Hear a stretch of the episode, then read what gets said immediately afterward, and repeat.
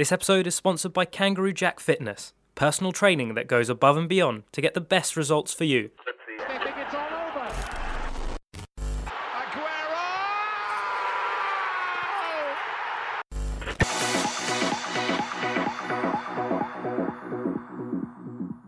Hello and welcome to episode 17 of the Game Time podcast. As usual, it's our Premier League review episode with Tom and Ryan. Boys, how you doing? I'm doing great, mate. That's fantastic. Ryan? I'm bloody fantastic, thank you. How about you? yeah, I'm also really good. Right, a lot to get through this episode because it's been a busy weekend. And we're going to start it with the least favourite of the games of the weekend for me Manchester United West Ham. Honestly, what's happening? Please, someone tell me. That's amazing. If you even if you just look at it from a West Ham perspective to start, uh, they started the season so poorly, and they've now com- had a great result against Chelsea and a great and an even better one against United. But it, it, I don't understand how you can't put this one down to Mourinho playing McTominay at the back. Um, was, I, I, in my opinion, I think the only reason he did that was to prove a point to the board, um, show, showing well if you're not going to sign the players I want in the summer, this is what I'm going to do. And I think it's amazing how there's even a debate you can turn it onto some of the players. I think there's been a lot of press this week about Alexis Sanchez being a, a, maybe an overrated signing, an overrated player, and obviously the Pogba stuff in the past. But as a manager, when you've got actual centre backs on the bench and you're still playing McTominay, I mean that, that's that's he's doing that to spite the board rather than uh, to try and actually win games. So, I, I think he's he's probably got two jobs now: the Valencia game, uh, two games, sorry, the, the Valencia game and the Newcastle game next weekend, really to probably save his job, and that's even if he wants it. I think you're probably spot on with the. He's trying to prove a point. I think he does so well to deflect everything away from him and just try and make it about something completely different. When the players play badly, he puts it on himself. When things aren't going well for him, he starts blaming Luke Shaw. Do you think this is the end of the line for Mourinho as a as a world class manager, Ryan? Um, if he gets sacked here, I definitely think so. Yeah, I mean, who would want him now? Being funny, but like we talked about this. Well, you talked about this last week about sort of like elite level managers. Like, why would you want someone to come in that offers such horrific sort of long term planning for a team? I mean, it's okay for a couple of seasons maybe, but then afterwards, like that, it just just all falls apart. It's happened at pretty much every job he's had. I mean, like I had reservations when he took over at United, thinking, okay, yeah, they might win a couple of things in the first couple of seasons, but he won't be there for long. And it's sort of like coming true now, isn't it? He sort of like doesn't seem to be wanting to be there. And I feel like he he might have one big more big job in him, so maybe like an international manager's job, because Hmm. he's not done one of those before.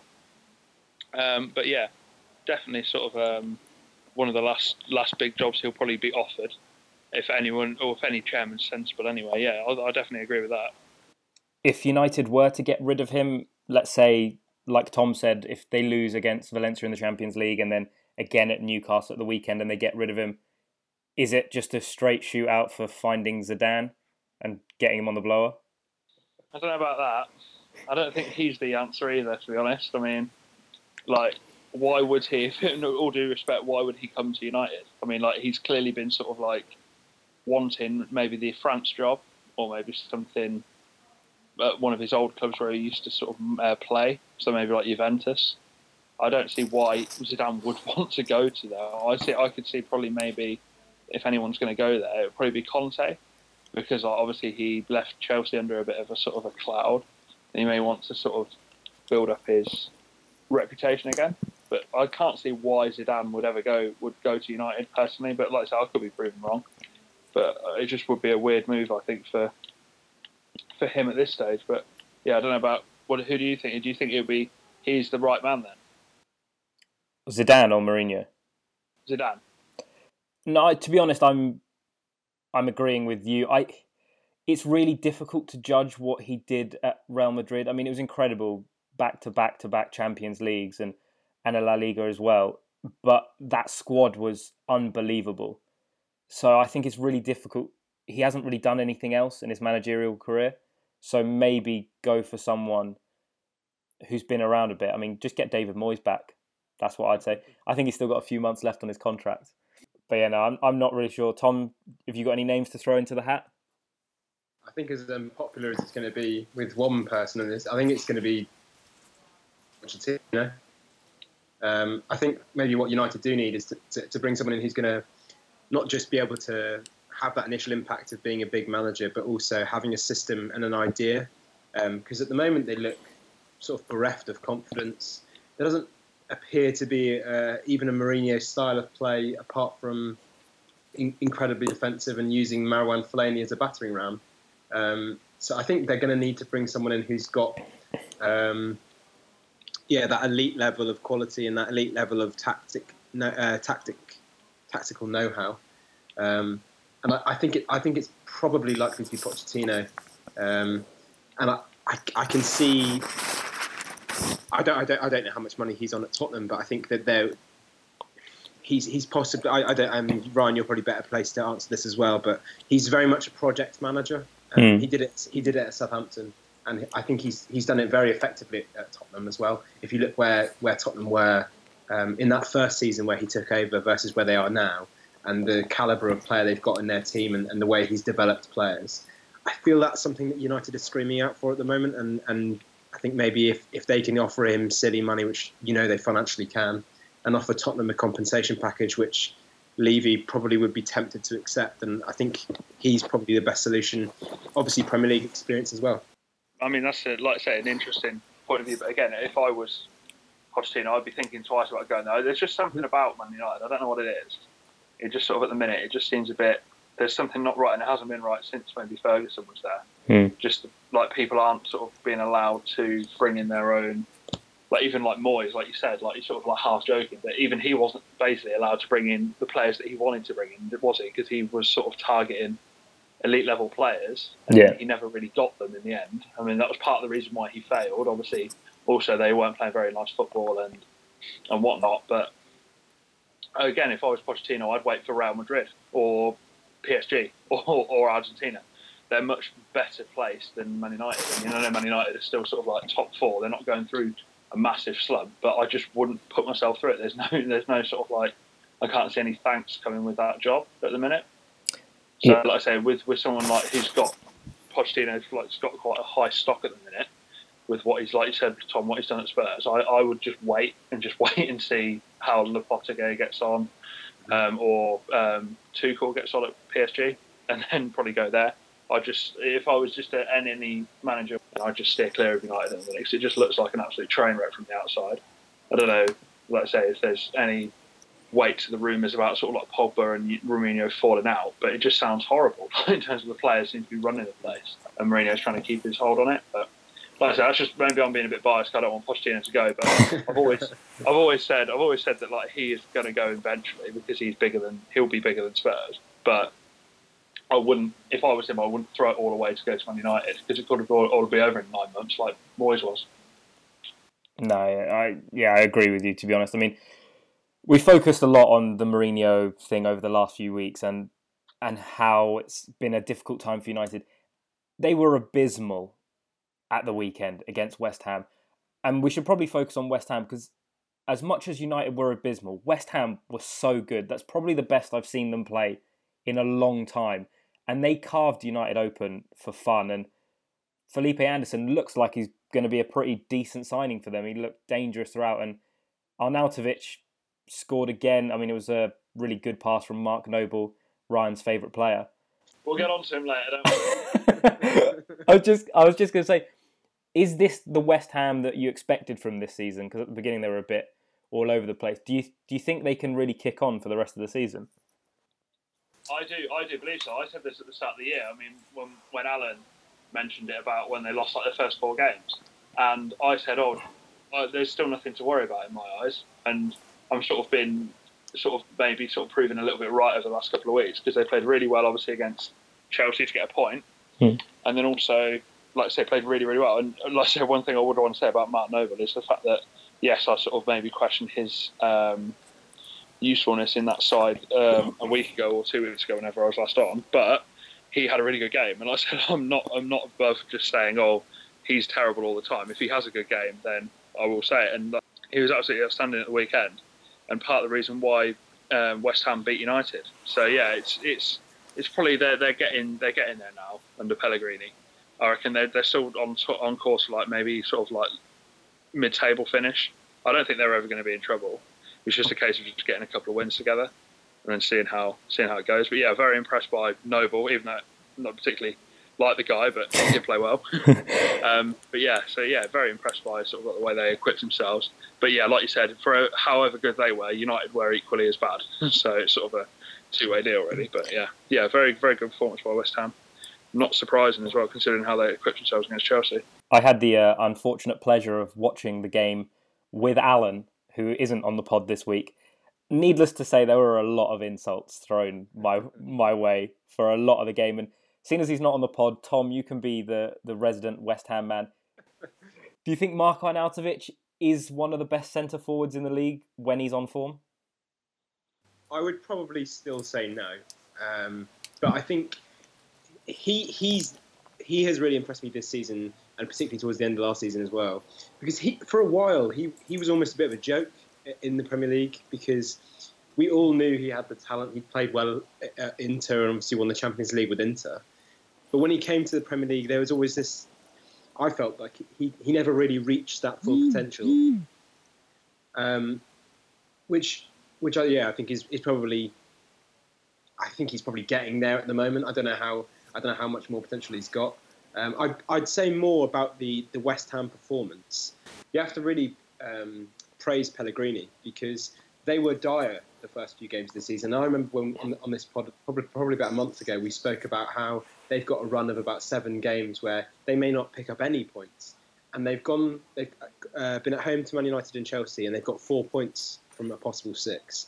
And I know that before the international break, um, Pellegrini gave a three-day rest to the squad, and then trained them uh, intensely for a week while they changed their system to have three in the midfield, and it's paid dividends since then. And I mean, there's a stat I, I read this morning, which is that um, in that one game alone on Saturday, uh, West Ham scored 8% of the goals they've ever scored against Manchester United in the Premier League.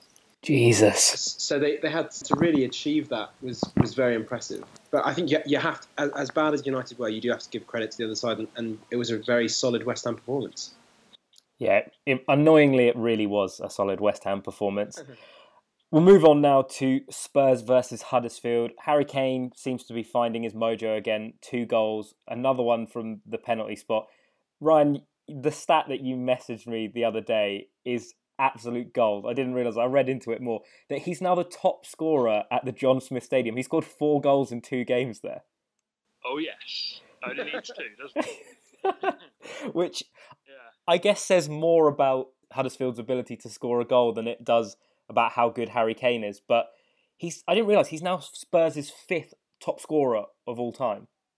Yep, yeah, so he went went past Defoe on um, on Saturday. So yeah, but like I said, that stat is one of my favourites um, personally. quite a good one. But yeah, like I said, he, when you said about sort of like maybe he's found his mojo, I don't think it ever went. He just he just looked maybe a little bit a little bit jaded, and he's always going to get chances. But um, it is weird how I think I don't know if I mentioned this the other week that people were sort of complaining, even though Lucas Moura won the Golden Boot. Uh, sorry, not Golden Boot, the uh, Player of the Month. He's not that good.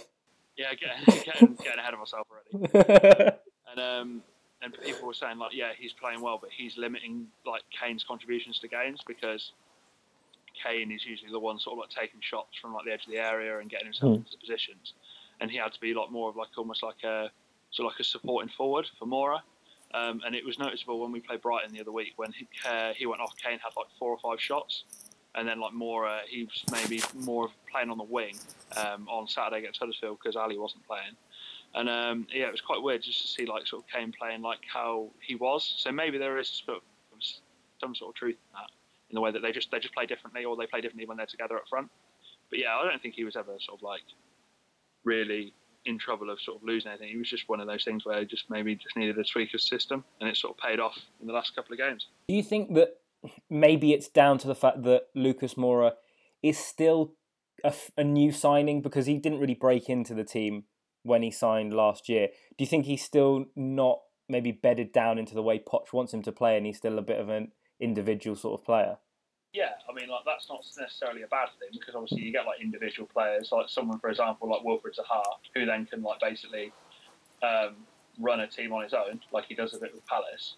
Um, but it's um, it's just one of those things where like he he like, even when he presses like with the midfield, when he runs with like Moura doing a lot of the stuff on his own, sort of thing, as in like he's running off when other people are backing off, he's still pressing it. Whether that's because Pochettino's given him like a specific instruction, or whether it's because he's still getting used to maybe how things are done, you don't really know. But yeah, I think he's still, like I said, he's still getting there. Um, but he's he's had, has looked a lot sharper than when he was last year. But yeah, he's um, he's started the season well. But yeah, like I say, it's just one of the things. Maybe he just needs a couple more months just to sort of truly integrate himself into like what he wants to do, sort of defensively and offensively as well. It's come, really come into his own in recent weeks. To be fair, on a Huddersfield side of things, I mean, we talked about it a bit last week, Tom. That they look like they're going down. They're bottom of the table now do you think there's any hope for them that that fighting spirit they had last season and that hard grind doesn't seem to be there anymore? No, I, it's, it's a real shame because um, I watched this game on the on the three pm kickoffs, and noticeably, the the crowd and the atmosphere is absolutely fantastic at the John Smith Stadium. Um, so it, it's almost a shame that the way they're playing, but unless they can find I don't know, a 10 goal a season striker who's already in their squad or some some guys in the midfield to really step it up, they ha- they have lost that bite, and that um, I know that we played them. Bournemouth played them last season at home, and we lost. I think we lost four one to them, and they were just unbelievable. Like you, they were just fighting for every ta- on every tackle, every loose ball, and you, you you just backed them. And I don't think they have that so far this season, and they're really going to have to turn games around in the same way that West Ham have um, in the next few weeks to start getting up, up the points because two goal uh, two points on the table at this stage of the season I mean, we knew they were going to be around the bottom, but there's other teams that maybe we thought would be around the bottom as well who are starting to pull away. Uh, and I, uh, yeah, I think if, if they get to sort of the end of October and they have maybe less than five points, less than six, six or seven points, then really there's not, it's almost too late at that stage of the season. Is it? Do you think it's the players, or do you think? I mean, I never want to put a manager on on the chopping board, but is it him? Uh, is it, uh, well, I mean, Wagner is, is one of these managers that's incredibly popular in, in sort of the hipster niche scene, and yet their performances this season have haven't been particularly um, enticing or spectacular. Um, I don't think it is him. I think if you look at the squad, he, he has a what I would deem a, a championship squad, and actually, it's probably even more impressive now looking back how well or how well he did last season to keep them up. Um, and may, maybe it's unfortunately just going to be one of those scenarios where you just look back and marvel at the achievement that they even got into the Premier League. And, that pains me to say because it shouldn't be like that. And he, he, I'm sure he will have a really long and successful career in management. Thought Huddersfield actually in the first half anyway didn't play that badly. Um, I mean, like they hit the bar and they, like I said, they would seem to be well up for it. And from what I could judge from sort of like, I, I didn't follow the game live, but I had it on sort of like the live commentary on the Spurs Twitter feed and from what people were saying on there and like people who were watching it on streams and stuff, they said that Huddersfield had the best of the sort of like the first maybe opening 20, 25 minutes, and obviously hit the bar just before half time. And I feel like the way that we've played at the or the way we've started the season in terms of like not being able to keep clean sheets very often. I mean, if one of those goes in, I feel like it could be a lot of a tighter game. But like said, maybe that me being again being quite a cynical Spurs fan, that's probably why I think that but yeah, it's just one of those things where like um, I feel like they are in a bit of trouble because they just don't have a goal scorer. Mm. I mean, it's very rare that like obviously we were on um, we were on Super Six this week. Like the Huddersfield game was on uh, Super Six on the Sky thing, and I had a go at that as I do most weekends, trying to win all that sweet money. And, uh, and uh, it was just one of the things where, like, as soon as the game comes, I usually put Spurs to draw because I'm never that confident, especially like when I have to sort of like put a prediction behind it. Um, and I've, I've, put it as a um, usually put it as a draw, but I just put it as two 0 straight away because I knew Huddersfield wouldn't score because yeah. they have such a bad record at home. And it's just one of the things where, like, um, obviously it came out to be true in the end. Like, but yeah, it's just just uh, if if that goal would have gone in, it could have been a lot of a different game. But yeah, they are definitely in trouble. I definitely agree with you on that. I mean, while we're talking about goal scorers, Harry Kane obviously scored twice. That puts him on five goals, so he's one behind Eden Hazard and he's joint with Sergio Aguero for Golden Boot do we take it for granted just how good Harry Kane is at scoring goals since he came into the league? Yeah, I, I definitely think we do. Um, I was having a look and um, back at sort of similar dominant strikers, uh, sort of since I've really been into football. And the one that jumped out for me was was how good Didier Drogba was at Chelsea um, the first time he was at the club. And it's interesting to sort of compare stats. So Didier Drogba played 254 games for Chelsea. And bearing in mind, I think in his second spell he played 28 games, and he, he was probably long past at that point. But he scored 104 goals. And in 157 appearances for, for Spurs, Harry Kane's got 113. Uh, and, I, and, I, was thinking, I, I don't know, I can't think of a better one, but is he the best Premier League striker that we've seen maybe in a decade, possibly even longer than that? I mean, his ability to just get goals, and even when he has these sort of small droughts, it can be three or four games and you start calling it a drought. But he just does score goals. And in my opinion, he's probably the most complete striker we've seen in the Premier League for a long time. Um, I think in terms of strikers, it's hard. Like I say, in the last, if we're going for the last decade, like you said, as the as a sort of the point of reference, I feel like um, I feel like sort of I, I, do rate Aguero higher just because he's done it a bit longer, and like even when I was watching him now, like earlier, the first half of the Hoffenheim City game, and he was still just like ragging people left, right, and centre and just shooting. And it was like he had about two or three chances. He could have had a hat trick really. Um, and he's just one of them players. I just I just think he's. I'd love to see him play at Tottenham. Mental really, the way he's sort of come through in the last three or four years. And like I say, people do. He thrives on people just underestimating him all the time. But yeah, I, th- I think overall it's just sort of like a longevity wise for the Premier League striker over the last ten years. I think it has to be Aguero. Okay. But yeah, like I say, you give it another five years when maybe Aguero's retired, or if he has got plans to move back maybe to Argentina or play back in Spain again. You never know. Um, then obviously, I think Kane's there to be taking the, the sort of like the the title for that sort of honour, as in like most consistent striker constantly every year. Mm-hmm. Um, yeah, yeah, like I said, I, I, can't. It's just it's just mental. Like the no one saw it coming as well. Any Tottenham fan that says, "Oh yeah, he was going to be world class in three or four years," they're they're just now an outlier. definitely not true. I mean, I remember like constantly a game I always talk about is that when we played Hearts in the Europa League, it was like a qualifier, and um, it was when Harry Redknapp was in charge, and we won the first leg five 0 and then played all like the reserves for the second leg White Lane, and Kane played and then uh, won and then missed a penalty and it was just like one of the things he looked so out of his depth, and I thought, oh, there's no way he's going to get anything out of this like Spurs career, and um, and obviously like the way he's come back now, it's just absolutely crazy. But yeah, it's this. Uh, you do have to stop and think sometimes how far he's come in the last three or four years because some people just take it for granted. Hmm. A quick yes or no from both of you: Does he overtake Alan Shearer? Hmm. Depends if he stays in the Premiership or not. I mean, that's not a yes or a no if he is, if he's going to be like Alan Shearer in terms of maybe stay at Tottenham until he's 36 and then retire, then yes.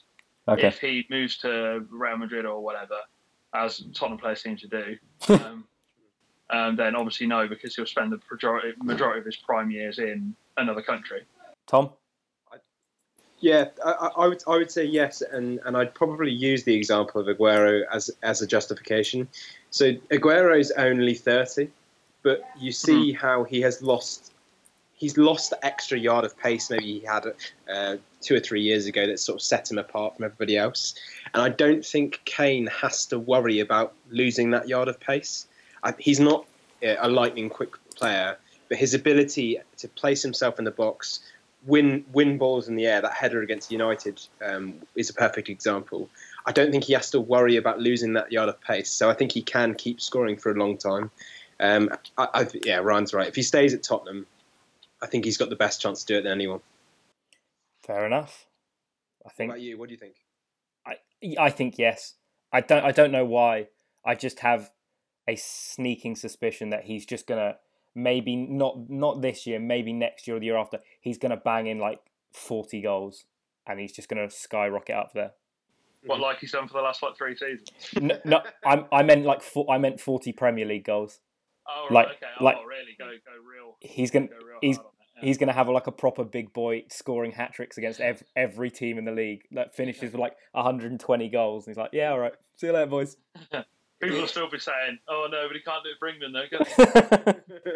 It'll be interesting to see if he gets um, after a full a full summer of rest next year.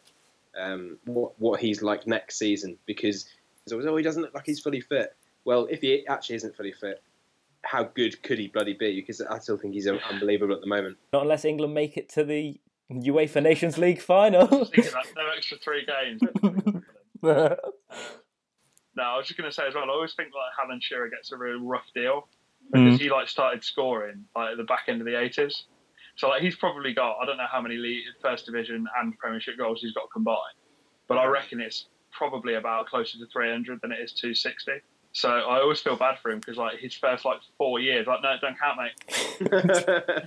Te- Like, just completely wiped from the stats. Like he, like I said, I, I'll have to look it up, and I don't know exactly what it is, but it would be definitely more because he was he was started off well at Southampton, and obviously went Blackburn and then Newcastle. But um, yeah, so I always feel always feel a bit bad for him. Just all of the sort of, like, first four years just do not count towards his tally. that is classic Sky. If it's not on their channel, they don't believe it ever happened. None. There, there was no football before 1993. What are you talking about? It's true. Um, It's definitely true. moving on to the last in-depth game that we're going to go on to in this episode and probably the highlight game of the weekend in terms of the title race i know it's still early but chelsea liverpool had title race contenders written all over it does you think a point was a fair result after that Sturridge absolute wonder goal I, I thought the game um, the game was very good. I actually thought Chelsea were far more impressive. Hmm. I think I, I felt that that had an opportunity to be Liverpool's sort of temperature gauge, the, uh, temperature gauge, the, the barometer of their season. Look, you're playing a team that's in form in Chelsea, and can you stamp stamp your authority in the league and really push on to be a challenger? I, I still think they're they're going to be there there and thereabouts. Um, but I, yeah, I, I was really impressed with uh, with how Chelsea set themselves up. I mean, Hazard is unbelievable this season. I think he's he's been so good so far, and um, he's got a potential to be. I think it was two or three seasons ago where he was he had this sort of um, this slip in, in maybe his quality and his performance. Under, was it under Conte? Um, but he seems to be back to his best, which is really exciting. And I think the league is better when he's at his best. Um, but yeah, no, I, I I think Chelsea were very good, and, and they they deservedly got um, a point because that, that fine goal by Daniel Sturridge, who's uh, has it now got the he's now third all time in goals off the bench behind Peter Crouch and Jermaine Defoe. oh wow Good old boy. and i think was i saw a stat that he's the second fastest player to reach 50 goals for liverpool behind fernando torres Nice. which is So which is Again, mental Again, is that a um, is that another Premiership-based statistic? I yeah feel bad for like Kenny Dalglish. and uh, they had But their yeah, chance. that's- that's fair. Um, I, I'm not sure who wrote this on the uh, on the Google Doc, but after the point of goal of the season contender from Sturridge, someone's written McGinn will be furious with this claim. I'm not sure. Oh, that is fair. I mean, So- I didn't write it, but that is a fair claim. I, I did write that. Oh. And, uh, Ah, okay, go on, mate. uh, yeah, the, the McGinn the McGinn goal is far better than Sturridge's goal. oh yeah, yeah. and um, yeah, I just think that um, the- the only the only caveat I have with McGinn's goal is he did shin it, He did. He did. but Yeah, no, but mate, he's he he has like cans of Irn-Bru at half time. Like, the fact that he's even done that without pulling a hamstring is great. Like, oh. Staying with Chelsea versus Liverpool, Tom, you said the Premier League looks better with Hazard playing well. On the other side of it, what's happened to Salah? Because he looked insane last season and it just hasn't really clicked for him this year. yes, Did you write? Sorry, did you also write the second thing after this point on the Google Doc? Is that the Sergio Ramos Ramos finisher move? What impact did Sergio Ramos's finisher finishing move have on his career? I, I think yeah, Absolute pants. Um, I think it's all of that time hanging around war criminals has done him some bad. I, Oh. I, I don't I don't know. Um, I don't know what's wrong with Salah. Do you do you think maybe that he just happened? I think he's a very talented player, and that's that's very obvious. But do you think he just maybe last season was the one in Liverpool's team that benefited from the system that they played in the most? and maybe this year it's other players who are who are getting the goals, whether it's Mane or Firmino. Um, and and I mean, Keita looks very good. And do you think maybe just there's other points in Klopp's system at the moment that get uh, are appearing as the better option? I reckon he's scared of Shaqiri. He's, he's like I would be. he's fully aware that Shaqiri is just waiting to take that right wing spot, and he's like, "Oh God, please." No, I, to be fair, I think you're completely right. Almost last season, everything went through him, and that Liverpool front three were amazing, but every single moment of magic came from Salah, and I think there's it's almost a mental thing as well. When you're a player that's that on top of your game, you can do anything, and defenders are so scared of what you could potentially do, they just tend to back off. And I think maybe this year they've gone about it and said, look, you know what? We know how Liverpool we're going to play. We, we know how Salah's going to play. If we just get tight, hit him a few times, kick him a few times, just mess up their style, maybe he's not going to be on it. And he hasn't had a bad season, but just in comparison to last year, I don't think he's ever going to top it. Yes, that's a that's a fair point. I think um, also, like I say, it sounds weird that um, in in for a team that's sort of like won six and drawn one of their first seven games, they Liverpool are this season, I think, a little bit of like a team in transition in terms of the way they play and like the way they're distributing the play. Because as most sort of fans of, sort of teams that have been labelled like a one man team before, it's not sustainable to have someone like having all the play going through one player. Because, like I say, on the off chance that they do get a bad injury, like I say about the obviously the uh, Champions League final injury, um, that all of a sudden then neuters your team for the rest of the well maybe season, maybe a few weeks. So yeah, it's definitely like maybe they're sort of Kloppers have like okay, maybe you need to share the burden rather than just letting um, Salah do it all. But um, yeah, I, I, think like I said, I'm very wary. Like we had a conversation about Kane, and I'm very wary of writing people off, writing players off. Like a lot of people are saying, well, mainly fans of teams that maybe aren't particularly fond of Liverpool and saying like, oh, he's he's a one season wonder and all this, and it's like, yeah, but you can't really write someone off like that because usually they come back and it bites you on the ass. Yeah. So uh, you just have to sort of watch out and like the. But yeah, I, I think like I say he's still a class player, but um, maybe like I say it's just a bit of a change of system, and um, it, obviously it will benefit Liverpool in the long run because if you've got all of them scoring 20 goals a year rather than one bloke scoring 40, I'd much rather that. Yeah. because then you're just sharing the burden, like I say. And if you've got someone like you said about Shaqiri, he's a decent deputy to come in. So if he gets like five, six goals and a few assists, then that's not going to turn him. They're not going to turn that down, are they? Yeah, like I said, I think it's just a bit of a, like a trans, um, the transformation of the team. But um, yeah, be like I said, be interesting to see how he sort of comes back, maybe from a couple of poor games, but it's not the end of him, definitely. A quick word on Chelsea. Does that show that performance show that they may be more in a title challenge than people may have given them credit for before the season started? I think Sarri was surprised with how well they've taken to it. I think he mentioned after the game um, that it's, it's never really difficult for his attackers to adapt to the style of play he wants to wants to bring in, and it's, it usually takes a longer time for the defenders to be able to adapt. Um, but but Chelsea defensively look very strong, and people like David Luiz, I think I think he had a really really good game actually um, uh, the weekend, and, and pro- probably his best for a long time actually at Chelsea in terms of a noticeable performance. But Marcos Alonso is has has again is again having a really good season, and um, I think they look strong at the back, but they they use their wing backs so effectively to get forward and attack. And yeah, I think that it may be a closer t- uh, tie at the top of the div- division than, than we thought. Maybe it'll be a three team challenge rather than just Man City and Liverpool. Yeah, no, I, I agree with you, Ryan. Yeah, like I say, I mean, it's maybe took them by surprise a bit, but after the first couple of games, you could tell that he'd already he'd had a better impact than um, Conte had last year in terms of like man managing the players, maybe. Or like Conte looked a bit spent by the end of, after the uh, FA Cup final. You could tell he was sort of on his way out. Um, like I said, there's a long way to go, but I, I still still maintain that they're probably they're the three teams that are going to win. I still think City are the favourites, Hmm. um, and I thought that at the start of the season, and that hasn't really changed. Um, but yeah, like I said, Chelsea has surprised me a little bit. I mean, I knew they'd be top four, but maybe sort of like pushing top three, and maybe that, them three having a three-way fight could happen if they City and uh, sorry Chelsea and Liverpool can match sort of City's intensity throughout the whole season. But yeah, they're definitely sort of took me a bit, bit by surprise. Okay, so that's the last of the in-depth uh, things that we've done on this week's pod. A little rundown of the rest of the results. I was going to call it 2 0 Saturday, but fucking Everton won 3 0 against Fulham, didn't they, to ruin that for me? So Arsenal make it five wins in a row with a 2 0 win over Watford. Yeah, I thought Watford were a bit wasteful in their chances. Um, I believe, like, I watched the highlights on Match of the Day, and that Success chance where it hit the post, that's one of the things where, like, if it goes in, it could be a completely different game, and Arsenal sort of capitalised on it. But yeah, Watford again just playing really well. Um, just unfortunate towards the end that maybe they didn't get a point because all I heard on Saturday was just they were playing really well and they just couldn't couldn't finish their chances unfortunately for them.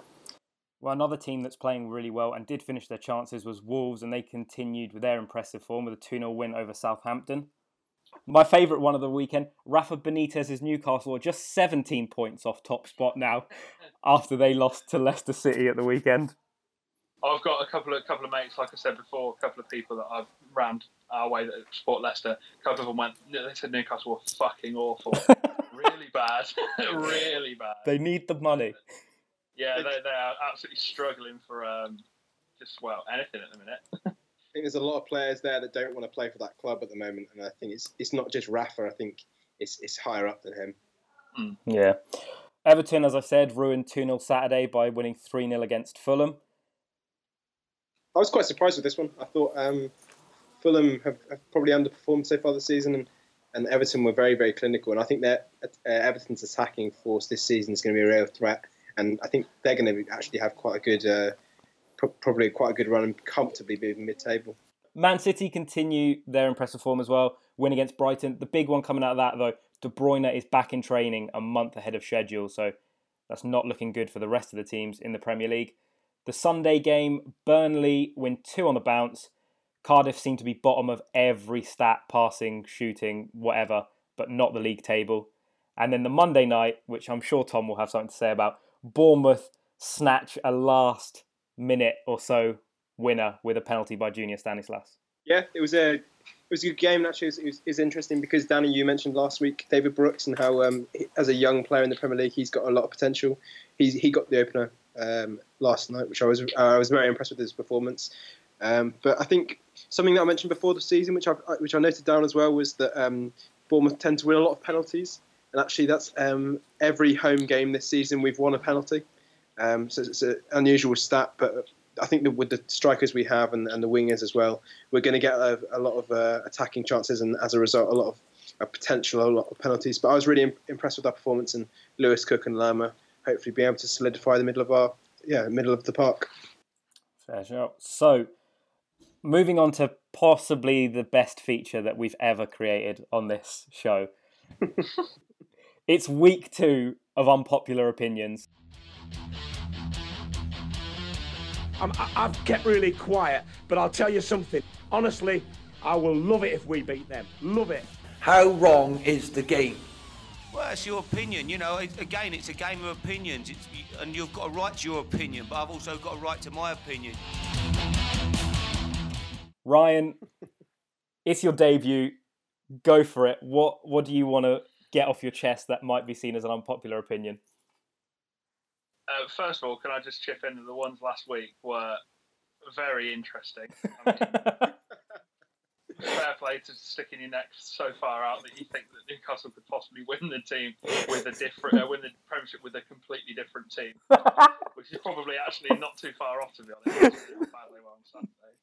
Um, yeah, I've got. Um, well, it was sort of something I noticed on Sunday morning. I was watching Match of the Day when I woke up because obviously I missed uh, missed it on Saturday. I'm usually busy most Saturdays, and I feel like um, I was speaking to my dad about this before, and um, I feel like Match of the Day now it is completely irrelevant as a program.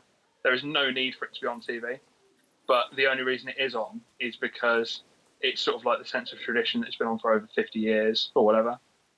And I feel like that is the only reason it's on TV because you can get your highlights of football now from like five o'clock onwards. From like most places, you can stream football, and even for like older people that maybe aren't so in tune with te- sort of like technology, you can still get it sort of really easily sent to your TV.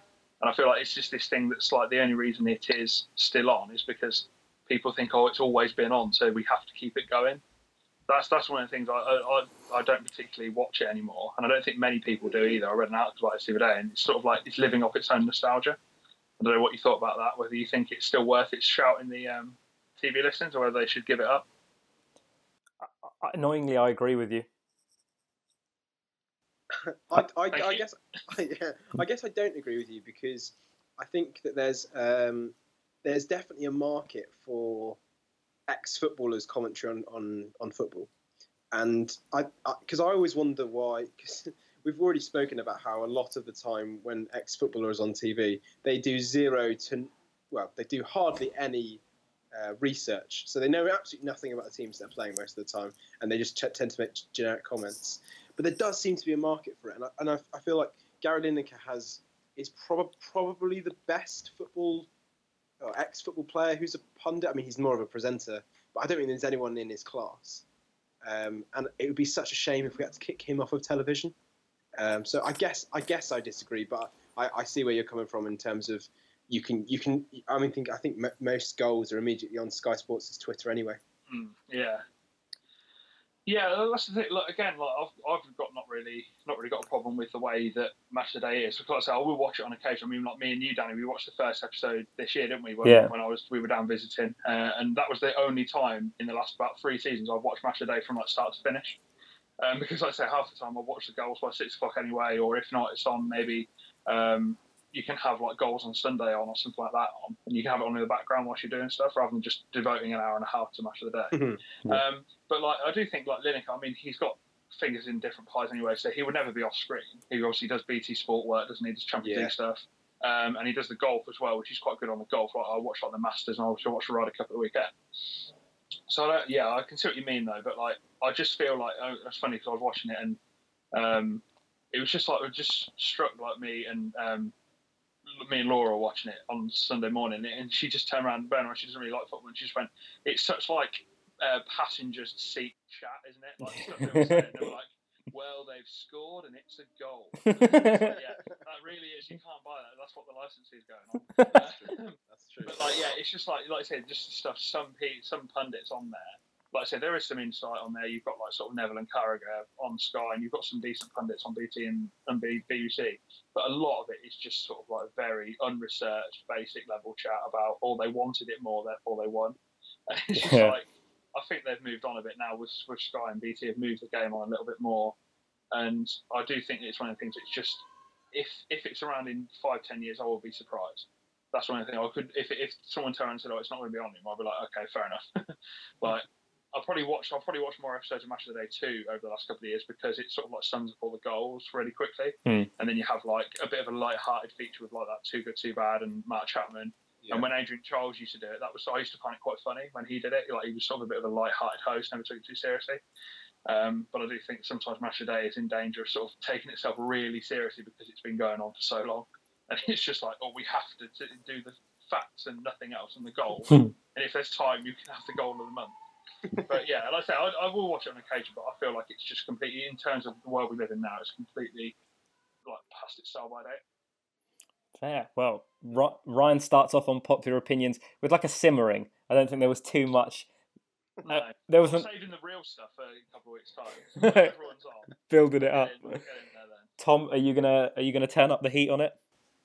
I, I, I, yeah, I mean, I, I th- my, maybe my one last was last week wasn't to the satisfaction of how controversial it could be. So I, I guess I've, I've gone for a bit more of a wilder one, and I think players like Ryan Giggs and Francesco Totti are overrated and favourably looked at because they only played for one team. That you're a fucking disgrace, mate. Oh, hello. That's gonna ruffle some feathers. You had you had to pick a Manchester United player and an Italian player to just just really No one else. drive that home. I, I guess my, my the reason the reason comes from Totti because I don't think I, I don't really I, I appreciate he's a very talented player, but I'm not 100 percent sure where why he's regarded so highly. Outs, I mean, specifically outside of outside of Italy. But Ryan Giggs was a very good player and a very talented player. But are we more impressed the fact that he only played for Man United and played for such a long time, or we actually like he's no he's nowhere near as good as Ronaldo, and he's nowhere near as good as Thierry Henry, I'd say. But we regard him as pro- probably top three greatest Premier League player, and I, I just wonder. I mean, d under that sort of justification, why not Edwin van der Sar? Ooh. Interesting. But, So- yeah, I'm more than happy to answer questions. Okay, yeah, yeah, I've got a couple. No, it's just um, yeah, that's an interesting one. Like I say, because there are a few players, maybe like again, Mark Noble being the maybe, maybe people sort of like staying on a bit too long at clubs, and I get what you mean. Um, I do think that Giggs maybe was maybe a bit of a again someone of, of a sort of victim of the pre-Premier League era because he sort of burst onto the scene like 1991, I think it was, maybe just be- or like 1990, just before the Premiership started. So a lot of people, again, maybe if I was obviously wasn't watching football back then due to not being born.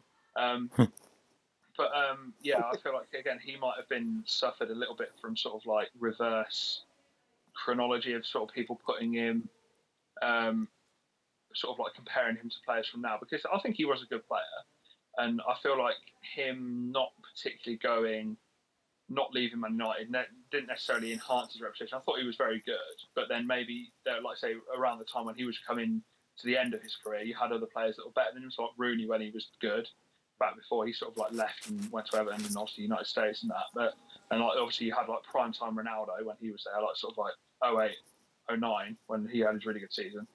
But yeah, I, th- I think just generally some some players are, but I wouldn't put Giggs in personally. I wouldn't put Giggs in that bracket if you were to sort of like push me on it, like for like one club players or like one. Yeah. But yeah, I can see what you mean. Like maybe I, I find more of a problem with um, Michael Carrick when people say it about him because yes, he was decent for Spurs and he was decent for United, but like he only got a handful of England caps for a reason because he wasn't better than anyone else in the midfield at the time. And people are like, "Oh no, he was really good. If United had him now, they'd be winning the league." That's bollocks. That's just not true. But yeah, no, I do get what you mean about like sort of some people maybe they look upon more favourably. Um, but linking it to sort of Tottenham a bit, like the players that we've had where they've just stayed at one club. Someone like Ledley King, I will always rate him, and I will always argue with anyone that he could have been a top class player if he would have been fit. And but then that would have meant if he would have been a top class player, he would have left Tottenham because he would have gone, he would have gone to like Chelsea or United because he was that good. But it was just one of the things where obviously injuries just restricted him. Um, so yeah, that, again, that was a w- like maybe he was an opposite where he was good, but he would have definitely left Tottenham if he was um, match fit because Yeah. he was just far too good for us. But yeah, you, some players they do get like romanticised. And as for Totti, don't watch the Italian league, so couldn't, tell, couldn't tell you. I think in what Ryan and you have both said, the idea that I think because a player stays at one club, the fans of that club love him because it's like, oh, he's through and through our club. And then fans of opposition teams almost respect that that player isn't just going places for money and he's staying at a team maybe he likes. But the Totti call is fucking bullshit. Man won a World Cup. That's true. But so did Marco Materazzi, getting professionally headbutted. He took one for the team, and we won a World Cup. no, I, I yeah, I, ju- I, I, guess there's there's arguments about there's there's there's quite a few players that maybe you look down upon because they played for other teams. Mm. So um, I always think about Torres' legacy, and you're always going to remember Torres as being poor at Chelsea and not for being so good at Liverpool. And would he be uh, slightly different, reviewed slightly different if he just played at Liverpool and then left to go play outside the Premier League and never come back? Or and how would that change them? But yeah, that's a thought I had as well. That, to be fair, that was that was a good one. That that ruffled my feathers a little bit. What's yours? My one isn't as controversial as that one. I've got two. The second one is my real one, but the first one that I just want to mention. Well, don't say the other one then. no, because it came up in conversation the other day when we were talking on WhatsApp. I think goals that go in off the crossbar look disgustingly bad. Oh no! Okay, that's that's that's my one. That's my one. I'm not I'm not saying anymore. That's my one. I don't think goals that hit the crossbar and go in. I'd rather it just cleanly go top bins with no crossbar. See the net ripple rather than it just fuck off the bar. I'd rather you. I'd rather you fuck off. Oh mate, I can't have that. I can't I did- I- abide that at all. I, I think going in off the bar is possibly the best feeling. why? Oh, it's Yeah. horrendously good. Love it. Love it. But why though? Oh, it's just better. Like the, the, the the noise it makes as well. Like you just hear it and it just pings in. Like that that Brooks goal was just very like the the way. I mean, it's good from two angles because you see the way he hits it. He almost hits it with his heel, doesn't he? You see like the reverse angle last night, and he sort of like heels it in, and then it just it just it just makes it just aesthetically pleasing. I mean, have a look at obviously the most famous one is uh, Tony Yeboah, the two ones he got for Leeds. They're the most famous like bar and in goals ever, Mm. and one of my favourites. Um, but there's just just some it's really niche ones. I remember that some guy scored one for Norwich about 15 years ago. I mean, he's like 45 yards out, he just bangs it and it gets top bins and it hits the bar and goes. It's just fantastic.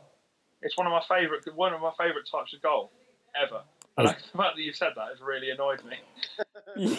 I did it. Yeah, no, I. You know, like everyone raves about the Paul Scholes goal against Aston Villa. I've got no, It's a, a classic of the hour. That's unbelievable. That is I've- unbelievable. I've got no time for the fact that it hits the bar. It annoys me so much that it doesn't just go straight into the top corner. It confuses Gabor Kiraly so much. He's wearing tracksuit bottoms. He wants to pick it out of the net. He doesn't know what's do- happening. If that's not an interesting, if that's not a good goal, I don't know what is, mate. yeah, um, that's just that's just my two cents. I'm I'm much more of a fan of the ball just just going straight into top bins with no touch of crossbar or post. I just like I just like the feel of it more. This isn't this isn't going to get in, but um, that's such a missionary position. Such a vanilla, such a vanilla way of scoring a goal. I'm leaving that in. Oh my god, I'm 100% leaving that in. All right, well, that brings episode 17 to a wrap. Guys, thank you as always. Tom, I'm not going to be so nice to Bournemouth after that Francesco Totti claim. That is that's absolute bullshit. But thank you as always for joining us. Cheers, mate. Ryan, thanks to you as well. No worries, cheers, mate. Uh, Also, I'm not going to talk to you for a full week now. You said about that bar and stuff. Finally, peace and quiet. Um, we'll hopefully be back on Thursday with Tim and Alan. They'll be doing a preview for the weekend's Premier League games. But remember, you can catch us on Apple Podcasts, Spotify, and Anchor.fm. If you've got any questions or some unpopular opinions that you want to send our way, gametimepodcast1 at gmail.com or tweet us at gametime underscore pod on Twitter. But until next week, goodbye.